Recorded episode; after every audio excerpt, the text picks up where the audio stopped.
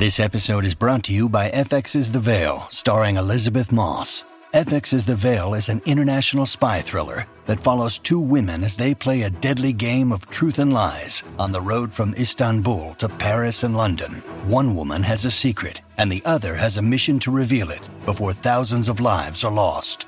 FX's The Veil, now streaming, only on Hulu.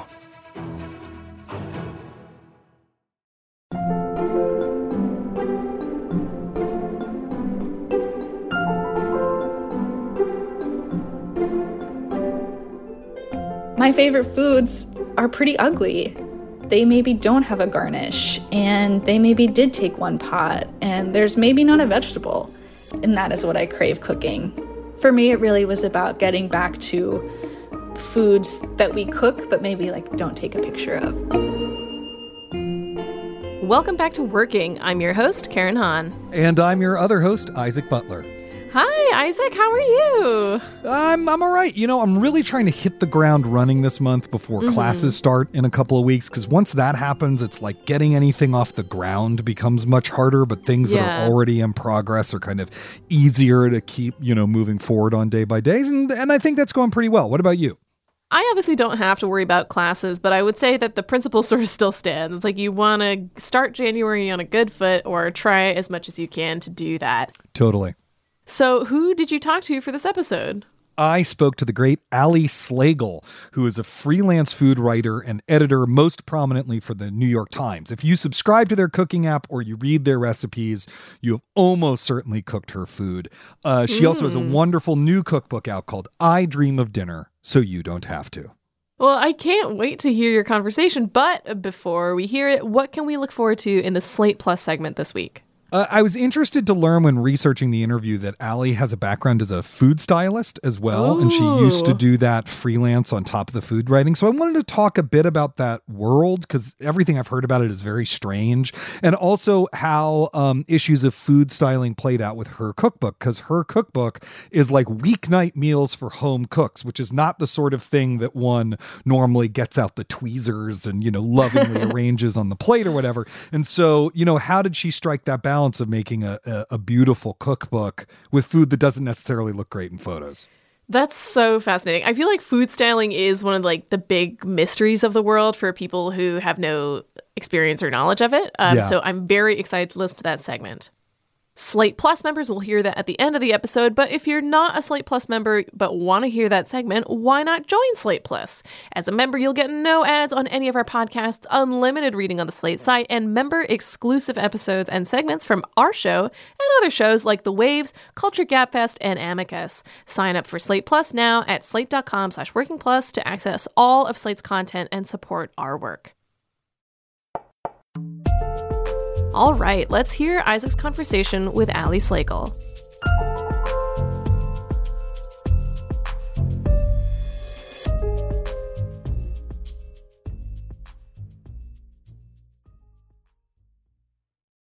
Ali Slagle, thank you for joining us today on Working to talk about your process. Thank you so much for having me. Let's start with maybe the most basic of questions. You know, you do a bunch of different things. What is the job title, or since, since it involves food, perhaps appellation that you tend to go by? Like if someone at a party is like, Ali, what do you do? How do you answer that question? I usually say that I develop recipes, which leads to a lot of confused looks because I think people don't really know what that means. And so then I have to go into, you know, when you look up a recipe online, like that doesn't just manifest. You know, there's someone who makes that recipe, who thinks of an idea, takes it to the kitchen, tests it and tests it and tests it, and then writes a recipe that you can follow. Right. And then they get it a little bit more. And how did you come to do that? Was that something you just like always as a kid wanted to do, or did you, you know, what's what's the path that took you to where you are right now? I definitely grew up in like a cooking household. Um, my mom was always cooking, always feeding. My books that I read as a kid were cookbooks, not not necessarily like great novels. Um, but then when I was in high school, I worked at an independent travel bookstore, and I just loved like books and thinking about how they came to be. Um, and then when I went to college, I got an internship at a book publisher that just so happened to specialize in cookbooks. And then it was kind of like ding, ding, ding, like this could be a career. Like there's so many people that go into making this kind of work, but I was kind of like sitting behind a desk, like editing pages all day. And I kind of was like, where's the job where I can be in a kitchen? Or where's the job where I can talk to a lot of different people about what they're cooking. Um, and so I ended up moving to New York and working for Food 52, um, which had like a very startup-y vibe at the time. And so I was hired as an editor, but I kind of got to do everything. So I got to learn how to develop recipes and style. Um, do all sorts of things. And then I kind of was like, maybe developing recipes is my lane. Like, maybe that's the thing that I want to do. And then I was able to go freelance from there. So it was never the goal, but I think it's kind of the path that I have enjoyed the most. Got it. And and what era was that when you were interning and editing in the cookbook? Is that like the the rise of the celebrity chef? Is that that time? Or? Oh, great question. So it was like the end of the blog era. Mm. So all of the book acquisitions were kind of like big bloggers. Got it. Got um, it. The Smitten Kitchen Cookbook or whatever. Exactly. Yeah, so yeah. I was I was there during the second, the first Smitten Kitchen cookbook era. And I remember getting a galley, like a black and white bound galley, and just being like, I've made it. Like, this is the coolest job that I get this months before other people get it. It's that incredible. was really exciting to me. Yeah. That's great. That's great. You know, I feel like a lot of our listeners have probably encountered your work most likely in the New York Times, maybe the Washington Post, but most likely in the New York Times. You write for them uh, frequently and also perhaps coincidental with the pandemic or not, the Times has invested a lot in building out its cooking section and and working with a lot of different recipe developers and stuff like that. I read that section all the time, so I have lots of questions about it. First of all, how would you describe your your beat or your lane within the cooking section?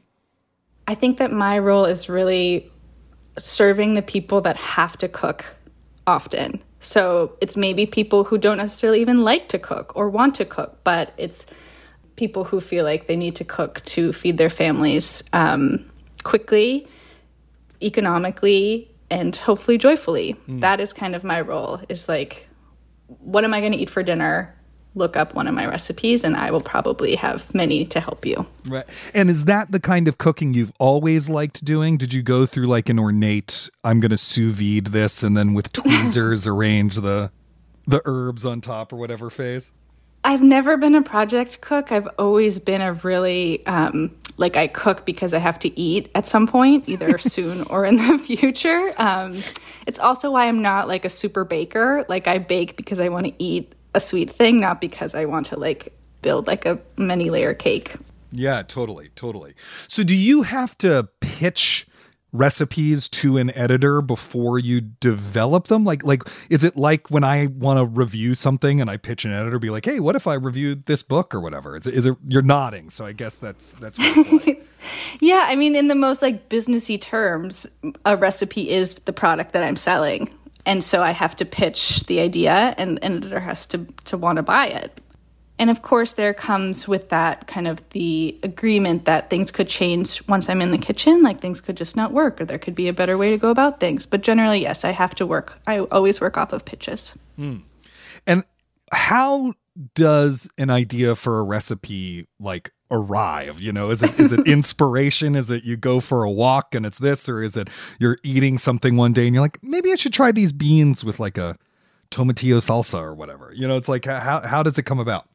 I don't know what other people fill their brains with but i think all i do is think about recipe ideas. Like it's like there's inspiration everywhere. So when i'm going for a walk i'm definitely noodling but also when i'm eating when i'm like I always like look at, you know, the snack aisle in a gas station. Like there's so many interesting ideas anywhere food is made or sold. And so I'm always kind of mixing those ideas together and then I have like a big document where I just like jot down all those random things and then when it's time to pitch I I kind of formalize those ideas mm. into something that I could really cook do you get inspiration from like art and culture like when you're watching a movie you're like i wonder what lydia tár eats for lunch and then it leads to a recipe or It really is like everything. Like I made this chocolate granola and someone was like, "Well, what's it inspired by?" And I was like, "Well, the cliffs of California." I was just sitting at it and I I was thinking about like a dark craggy food and I started thinking about granola. Like it's hmm. really if you leave your brain kind of like amenable to let ideas flow around, they're everywhere. Mm.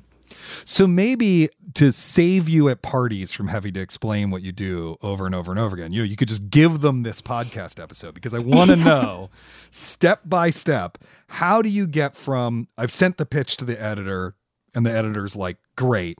How do you get from that to a recipe. And I was I was looking up the most popular recipes that you did for the Times, and one of them is one that I've actually eaten. And so maybe maybe we could use this as an example, which was the the Greek chicken with cucumber feta Ooh. salad, which I know is one of your your you know maybe some of our listeners have made it themselves.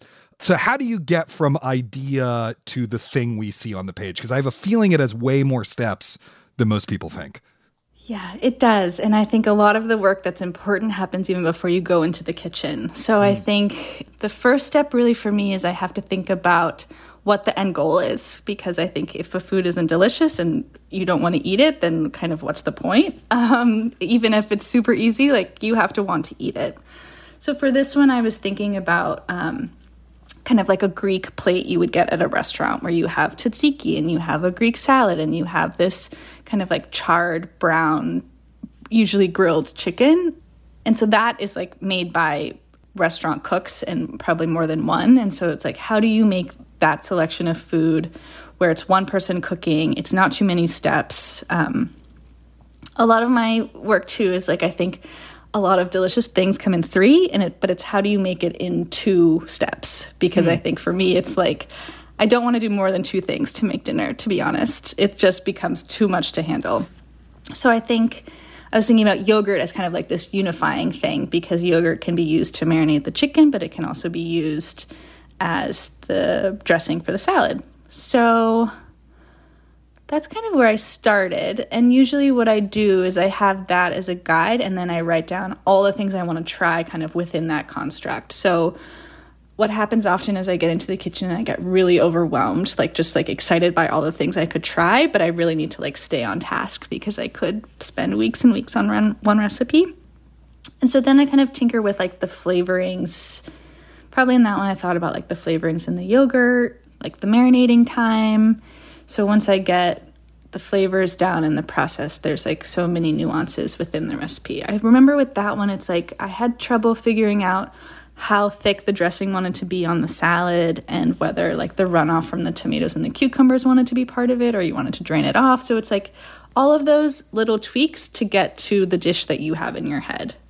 So like you must be iterating a lot, right? Like like you probably don't know how many times you made that salad, but like how many times did you make that salad before you figured out like whether you wanted the runoff, how thick the dressing needed to be, you know, eh, or, were you just spending days making that salad or I mean, yes, but I think the thing too is um I don't want to be wasteful. I can't just like keep making food over and over again. So I really focus on different parts of the recipe. So I like might start with the chicken or might start with the salad and work on smaller batches of that element until I get that right and then kind of like size up, scale up.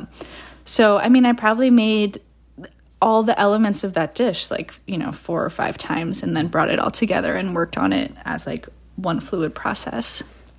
Is it weird to eat the same thing over and over and over again for like a, oh with gosh. slight variations for a few days or are you now used to it at this point?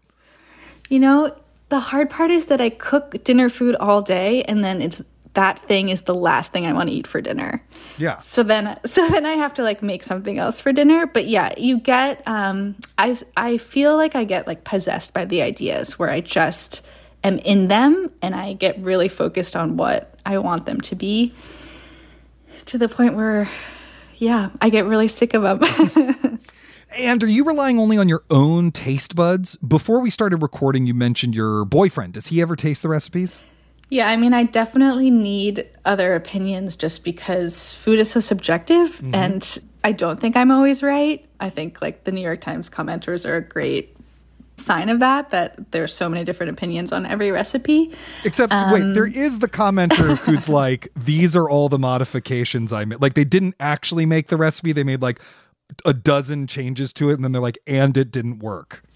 Yeah, I mean the thing about what I think about in my recipes um especially in my cookbook actually is that no one really makes the recipe exactly. Like when mm. you're cooking at home, pan sizes are different, stove sizes are different. You just naturally do ingredient swaps. And I don't want people to feel like they have to make the dish exactly because it becomes a pain. Like I want the recipes to kind of fit into your life really seamlessly. So a lot of the work that I do is thinking about, well, if you, what's like a natural tweak here? Could it work in that scenario? Yeah, that's so so okay, the recipe is done in the sense that, you know, you think you've got it right. But then there's also the like writing it up for the site, you know, going back and forth I assume on the, with the editor about what that intro paragraph is going to look like and stuff. I think of you as having a very distinct voice as a prose writer. Like we don't think about recipe developers as prose writers, but but you are in that it's a kind of friendly, approachable. It's almost like someone sitting on the, you know, the stool next to you being like, "Hey, why don't you just do this?" You know, has that voice always come naturally to you or do you think of yourself as having kind of having to get into character when you write those paragraphs or I think the writing sounds like that because I don't consider myself a writer. Mm. So I am writing how I might speak or how I might text a friend but a lot of that came from when I was at Food 52. The executive editor at the time, Kristen Miglore, she really kind of believed in and really pushed us to just kind of not overwork things. Like I I worked on an ice cream book and a salad book when I was there and I kind of was ghostwriting all these elements and all the elements she was like this is great and I was like well that's the one I wrote in the middle of the night mm. and she was like do that, you know? And so that's kind of what I think about like just try not to overthink it is basically my motto for writing and also cooking and Got recipe it. writing. See, I'm the opposite for writing. I'm like, how much could you overthink this? Well, I mean, at the same it more. exactly. I mean, at the same time, I try and say don't overthink it because my inclination right. is to overthink it. I mean, writing this book, I was like, what are words? Like, how do you put them together? I just don't understand it. So, when you've pitched a thing to the Times, a recipe to the Times, and it's been accepted. You know, uh, magazines and websites and everything also have style guides. They have kind of rules for what the M product's supposed to look like. The the New Yorker's house style is, of course, very famous with its umlauts over the second O and coordinate and whatnot. Uh, is there a style guide for recipes that affects you know how you're conceptualizing the dish when you're pitching to the Times? Probably the the best example of this is the ingredient lists. Mm-hmm. So for the Times, they like to have all of the prep work in the ingredient lists. So it will say four stalks of celery, chopped, whatever. And if it was up to me, I would do it a little bit differently. So in my book, all of that prep work happens in the steps itself. And I think that's just one of the concessions that you make working for for other people. Um, Right. But and of course, yep. for, for listeners who don't know, actually, where that word chopped goes in that instruction is very important, right? A quarter cup of parsley chopped is different from a quarter cup of chopped parsley because one means you've chopped it beforehand to put it in, and the other means you filled it with leaves, dumped it on your cutting board, and then chopped it. And I don't know if people know that. Right. Right. So that is kind of one pitfall of having that prep work in the ingredient list. So in my book, I say pluck one cup of parsley leaves and chop them, which I find to be a little bit more clear. Mm-hmm. Is there a limit on the header and how long it can be? I mean, about or the lead and how long it can be about how much writing you're doing to intro the recipe?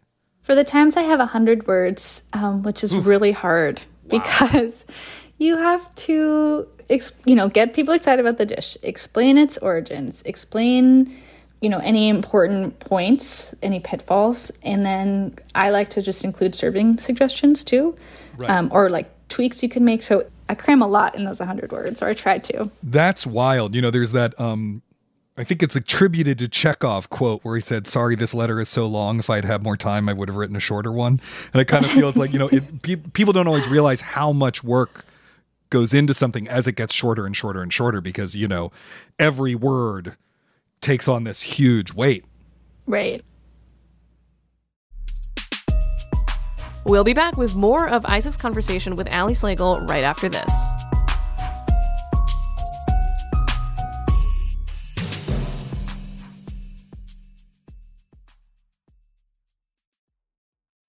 When you need mealtime inspiration, it's worth shopping Kroger, where you'll find over 30,000 mouth-watering choices that excite your inner foodie. And no matter what tasty choice you make, you'll enjoy our everyday low prices, plus extra ways to save, like digital coupons worth over $600 each week. You can also save up to $1 off per gallon at the pump with fuel points. More savings and more inspiring flavors make shopping Kroger worth it every time. Kroger, fresh for everyone. Fuel restrictions apply.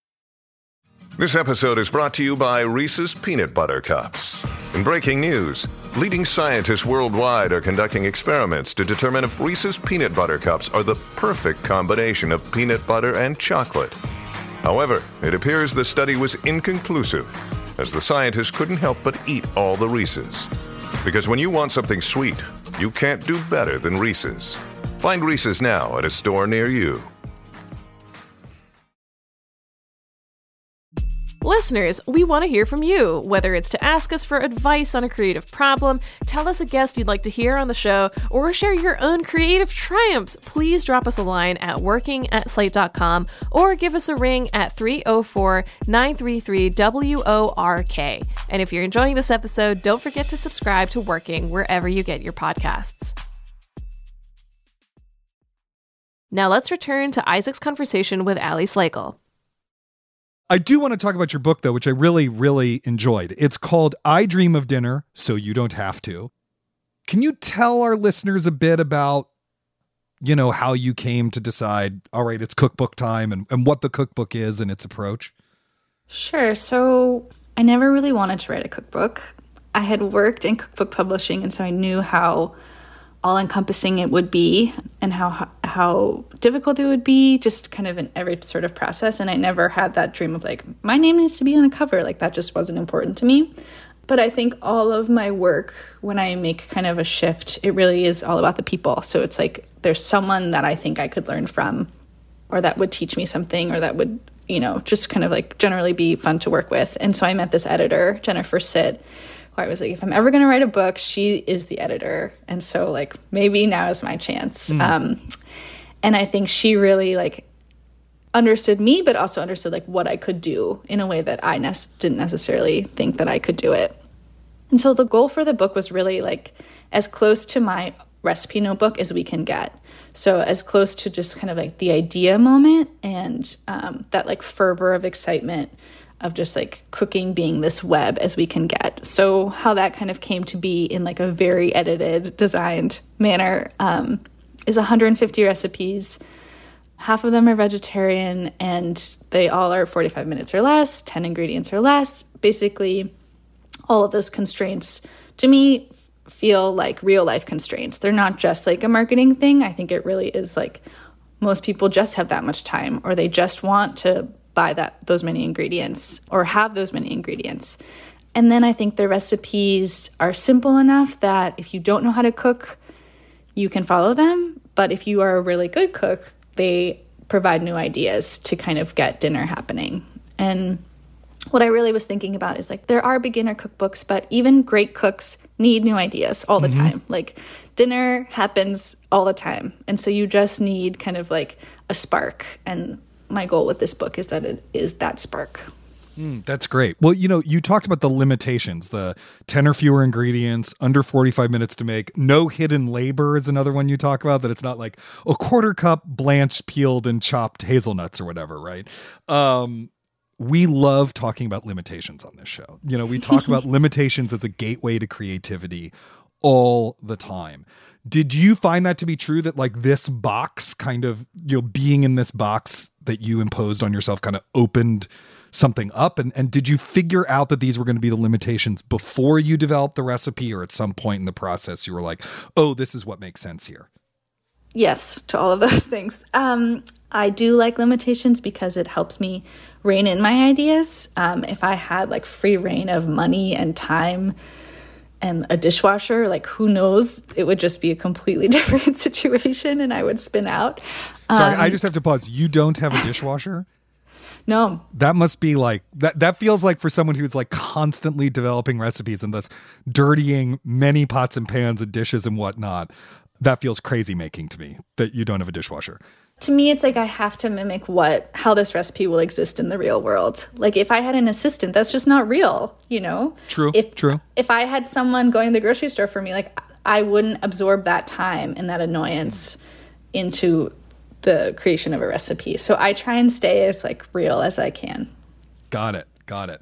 Reading the introduction to the cookbook, I did feel a little bit like it is written in response to perhaps fussier cookbooks or something. were, were you thinking about it that way of like is there a, i'm not trying to get you to talk smack about your peers or anything but is there like a kind of cookbook you were maybe a little irritated by that provided some of the inspiration um i think when when you work in food professionally, there is a lot of pressure to make food impressive mm. or to make food photogenic. Mm-hmm. And all of those things are great and really fun. But I also kind of wanted this book to get back to why we cook in right. just a really, really basic way, which is like my favorite foods are pretty ugly, you know, and they maybe don't have a garnish and they maybe did take one pot and there's maybe not a vegetable and they're great and I and right. that is what I crave cooking. And so for me it really was about getting back to foods that we cook but maybe like don't take a picture of or like don't make a video of. Yeah, I would say most of the food I cook these days is not super photogenic. It's like that bean stew is not going on Twitter or whatever. I mean, it, I felt bad. I apologized to our stylists many times in this book because we did have to take pictures of things. But I just think like a brown pile of mush is so delicious. Some oftentimes, like usually, that food is the most delicious thing. Yes, I agree. I agree. Maybe that's an idea for your next book. It could just be called Brown Piles of Mush, and just. Uh a whole bunch of different ones. Yeah, there is a section in the book called Make Mush. So right. I really went for it. Yeah. Actually, you know what? That's a great segue to my next uh, question, which has to do with the way the book is organized. So, for listeners who don't know, the book is organized by kind of the major ingredient eggs, vegetables, legumes, things like that. Uh, and then it is sub organized into technique. So, for example, eggs is in three sections beat, soft boil and fry hot, whereas vegetables is in cook quicker or not at all, roast and let them slouch. And then within each of those categories, I'd say there's what? There's like six to six ish sub recipes. So, how did you come up with that organizational scheme? So, you know, those cooks that are like, I'm just going to whip something up, you know, like I'm just going to like dance around the kitchen and like something's going to happen. Yes, I do. That's not like that's not actually what's happening, right? right? They in their head have techniques that they know how to use in many different ways and they know what what ingredients can work in those techniques. And so my goal with the organization of the book was kind of to expose my techniques basically, to expose the moves that I make to make certain ingredients into dinner. And I would say every recipe I've ever developed fits into one of these categories. Mm. And a lot of kind of my ideation process is like taking a technique, maybe slotting in a different flavor profile or different ingredients that works with that technique.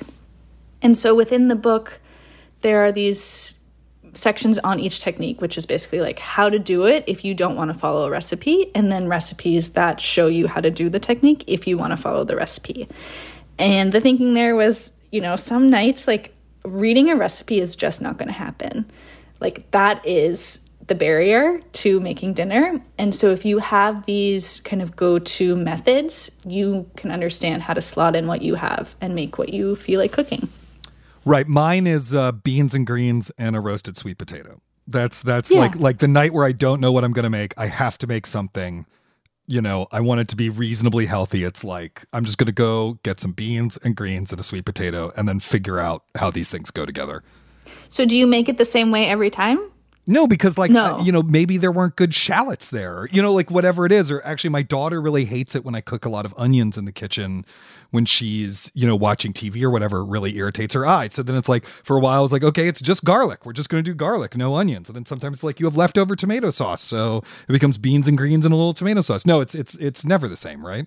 Yeah, I read somewhere once that was like, I wish that measurements could just be like how much you feel like putting in Yeah. You know, how much you have, you know, how much you feel like chopping because it's like that really is is what's happening when you're cooking.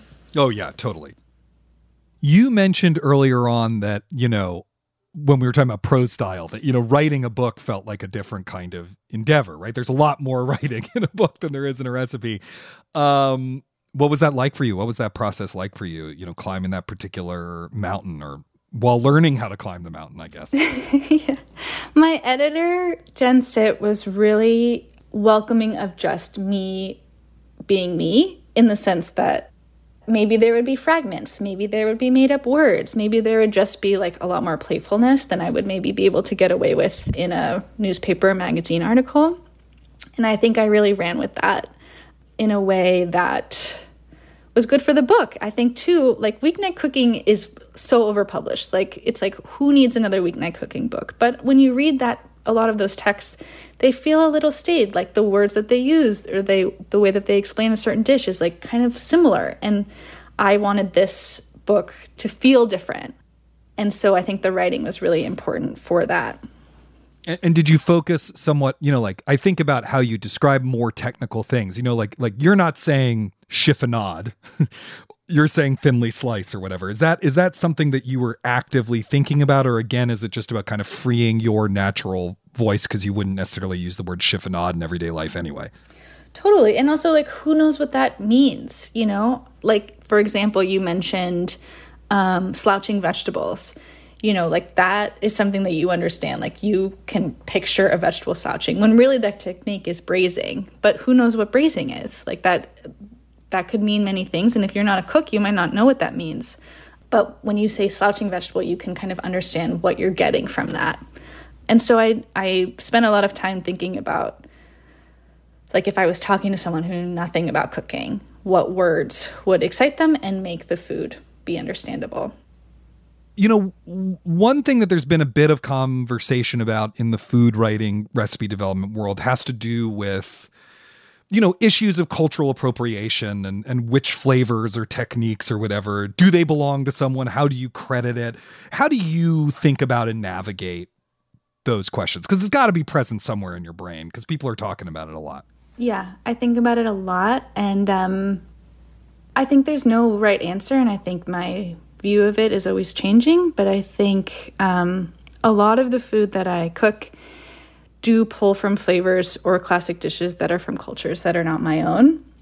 And I think crediting is, of course, important, acknowledging that I did not come up with this idea, that, you know, this has existed for a long time is important. But I also was thinking about that, you know, I make my livelihood making recipes. Like, I get paid to do this work, and how can I share in those gains?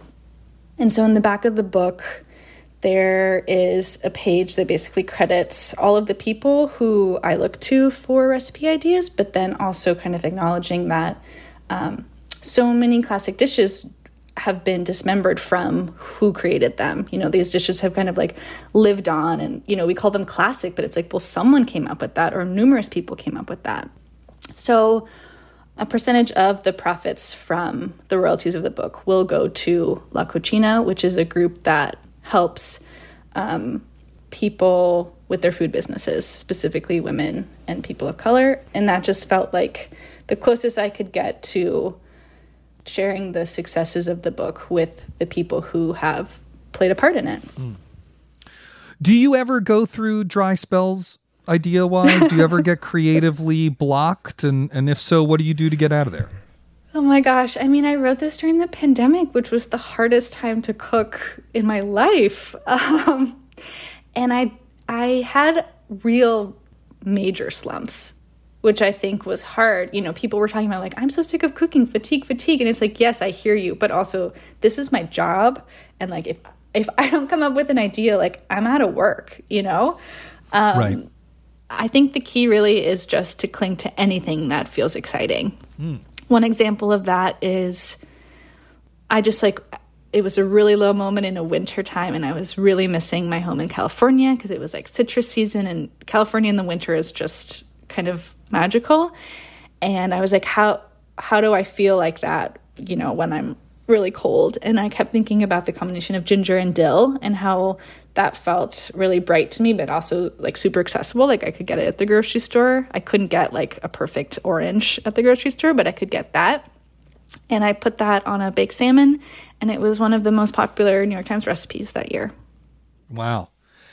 Is there a white whale recipe that you haven't been able to figure out? I, I, saw this interview with Wylie Dufresne once where they were like, What haven't you been able to create? And he said something like, You know, for the last decade, I've been trying to do hot ice cream. Something that f- has the mouth feel of ice cream but is hot. You know, he and his, his food lab. So I wonder, is there your hot ice cream? Is there a Moby Dick recipe out there that you've been hunting and, and haven't been able to harpoon? There are things that I wish I could make faster that I haven't been able to figure out. Mm. One of them is lasagna. Oh my god! I had some, some friends had a kid, and I made them a lasagna, and decided I was going to go all out with it, and it took two days. And yeah. cost like $120 totally. or something insane like that. I was like, what have I done? I should have just made a baked ziti that takes like 45 minutes. Lasagna sounds super appealing on a weeknight, but I haven't been able to figure out how to do it. And maybe that's okay. Like maybe there are right. some things that you just save for special occasions and I don't need to like, you know, fastify everything. It's okay. Right, right. Ali Slagle, thank you so much for joining us on Working and telling us about your process. It's been a blast. Thank you so much. It was fun. All right, up next, I'll rejoin Isaac and we'll talk more about recipe development, what makes a good recipe, and lots, lots more. So stick around.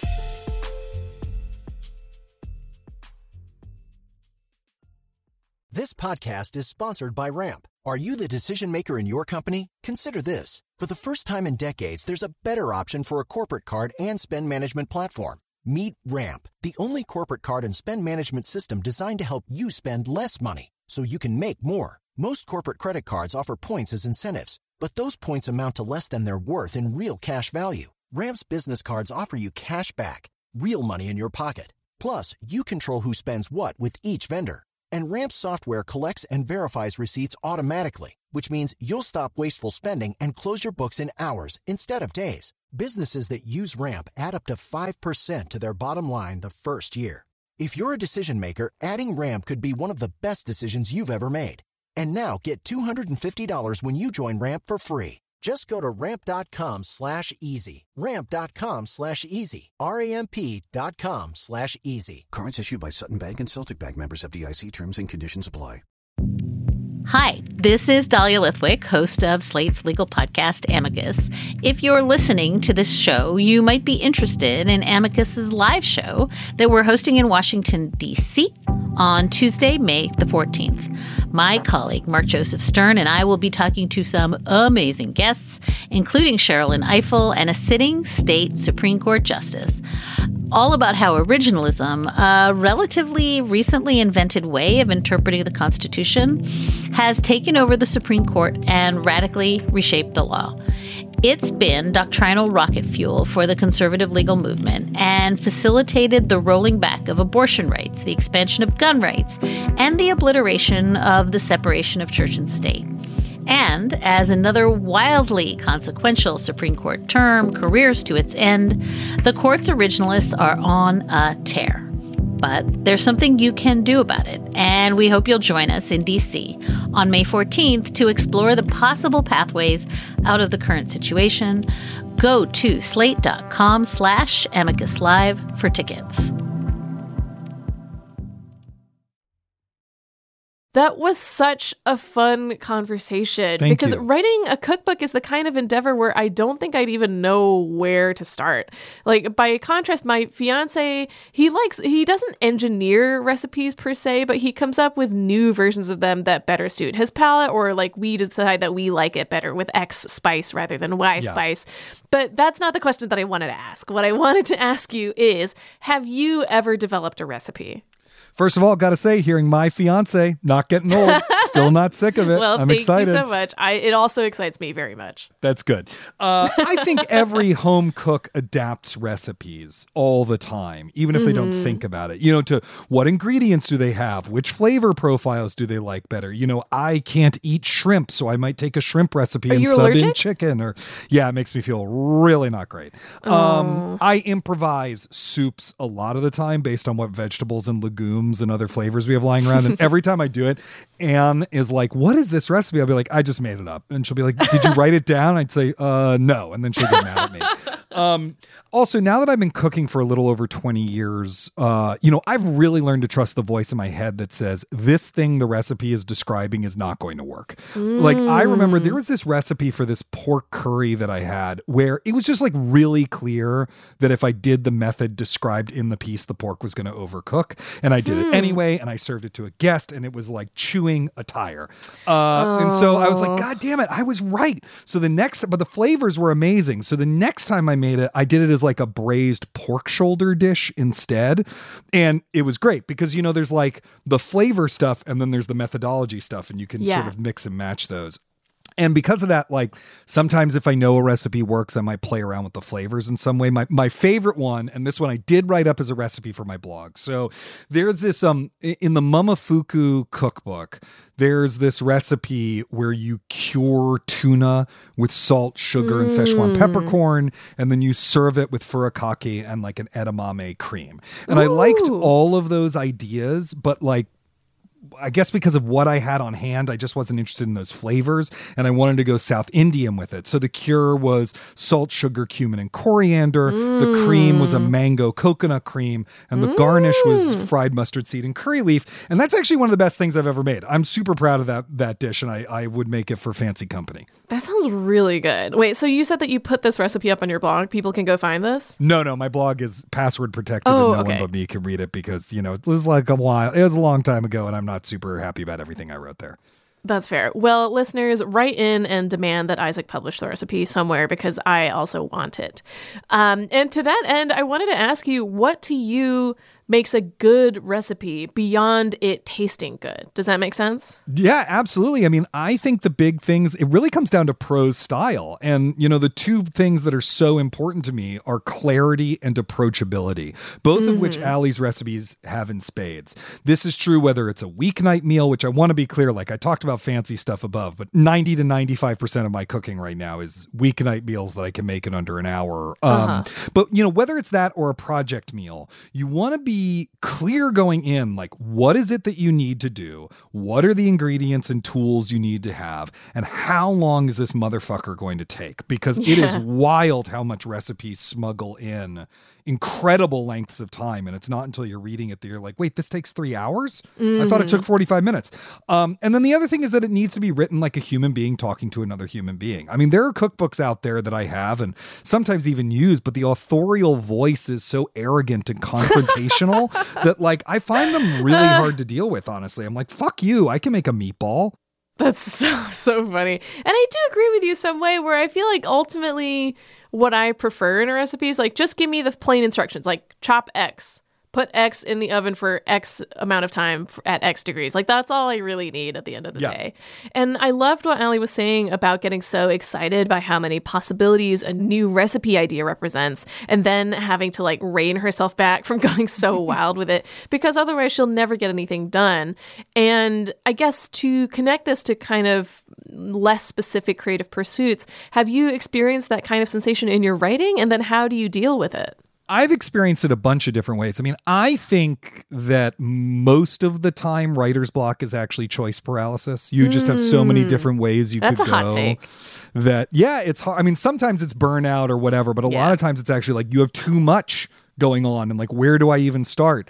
Yeah. Um Anne Bogart, the director and theorist, has this adage that like every choice is an act of violence because you know it it, it murders all the other possible Oh, that's choices. so funny. And I, I think that we get hung up on that a little bit. You know, if I do this, I won't be able to do that. Mm-hmm. And I always have a moment midway through a big project where I start questioning like fundamental stylistic and formal choices I've made. You can get so lost in that. Just be like, maybe this Mm-hmm. chapter should be in the second person. Maybe it should be the raw transcript of an interview. You know, maybe it should actually be a song cycle.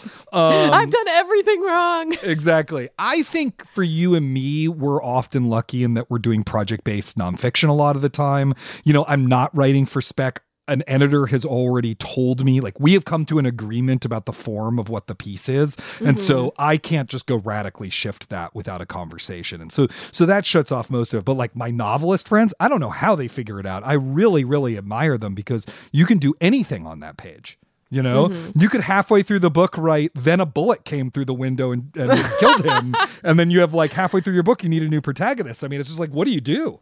Yeah, I have to say that's definitely one of the tough parts about like screenwriting perspective. Like yeah. when you're go- when you're taking an idea to pitch that's just your idea, the and the possibilities are just endless. It's not like you have guidelines really. Yeah, totally. Um, to return more fully to your conversation with Ali, your question about her method being a reaction to cookbooks or styles of food writing that she found annoying was so, so funny. And I wanted to know if that sentiment has ever informed something that you've worked on. I guess to a degree, you could argue that your book, The Method, is a rebuttal to just how twisted the general idea of method acting has become. But again, I, I pose this question to you. Yeah, I mean, I, I want to be very clear that although I enjoy being pedantic about the definition of the method, that is not why I wrote wrote the book. Of course, you know, like course. like I, I you was, don't write a book just for that. Yeah, uh, no. I mean, someone would, but I wouldn't. oh, I mean, I, I was definitely very curious about the fact that we were all using this term, including me, and didn't necessarily have a clear idea of what it meant. I mean, that's an interesting question as a cultural critic, but that that was not why I, I, I yeah. wrote the book. But I will say that there's certain formal things in the method that I was playing around with because I do mostly read fiction, and I mm-hmm. wanted to write a big work of nonfiction that a reader like me would actually read all the way through. And that meant working really hard on feeling like the plot was involving, the stakes were clear and high enough, and that the characters were really vivid. And doing that without betraying the rules of nonfiction. Yeah. So, I mean, that is in response to my dissatisfactions with the form, but I really went out looking for who are the people who are doing this so that I could kind right, of, right. you know, look at that. And, you know, to give That's just a one outlook. yeah. To give just one example, you know, Mark Harris's Pictures at a Revolution, which is a was an instant classic when it came out, and anyone mm-hmm. who cares about movies should read. I mean, it just knocked my socks off. I returned to it many times, both because there was actually lots of research in there I needed for my book, and also to kind of inspire me about like how do I keep this ball rolling over 400 pages.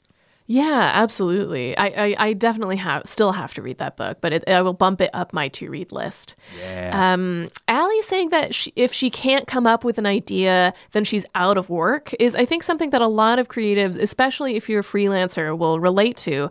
But what she said in that the act of clinging to anything that excites you is the way to kind of solve that problem is sometimes really hard. Sometimes nothing excites you. What do you do in that situation?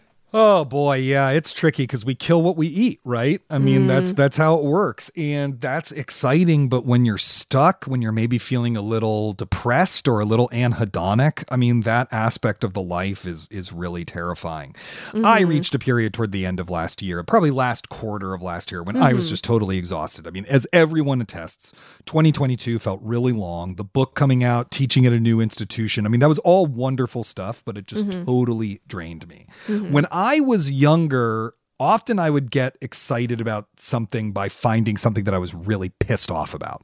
You know, what's angering you? What makes you indignant? What's an injustice that needs to be fixed? I mean, that is a kind of negative excitement, but it's excitement nonetheless. And sometimes that's really useful. Now that I am older and wiser and, you know, all these other sorts of things, I just try to start with like, excitement is sometimes too big a thing. So let's mm-hmm. just start with like, what do I have questions about?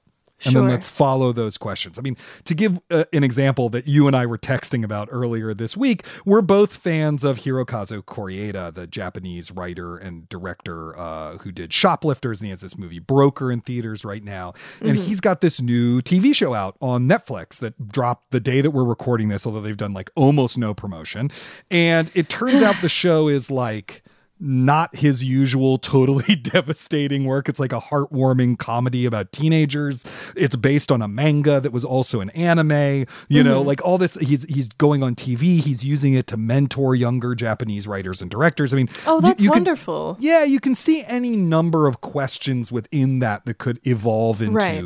a pitch. And then once it's pitched, the thing you get excited about is that you have a deadline, you know, and, and that starts to generate ideas and and tensions, you know. And so I just sort of feel like if you can just find something you have a couple questions about, just keep asking questions until you find something that might be the basis of a piece. Yeah. What what do you do when you're in this place? I think something similar. It's either like taking a break if you can, but if you don't, like just trying to do stuff that isn't necessarily connected to your work. Like, for instance, like just watching a new TV show, like watching a movie that you don't already have an assignment on and just trying to to watch a it for pleasure yeah. and see what comes out of that. Exactly. Yeah. It's an answer that I guess we've sort of given on the show a lot of times, but I think more specifically for this context it is like you have you still have to consume in a way in order to speak on that and fu- generate an assignment out of that Yeah, absolutely. Well, that's all the time that we have for the episode this week, and we really hope that you've enjoyed the show. If you have, remember to subscribe wherever you get your podcasts, and then you'll never miss an episode. And just a reminder that by joining Slate Plus, you'll get ad free podcasts, extra segments on shows like the Waves and Culture Gabfest, and you'll never hit a wall on the Slate site. To learn more, go to slate.com slash working plus. Thank you to Ali Slagle, and extra special thanks to our delicious and photogenic producer, Cameron Drews. We'll be back next week with June's conversation with author Chip Livingston. Until then, get back to work.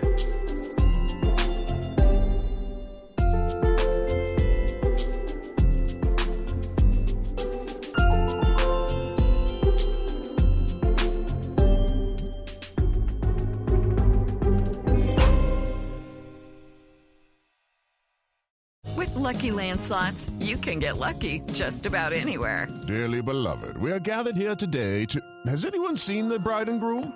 Sorry, sorry, we're here. We were getting lucky in the limo and we lost track of time.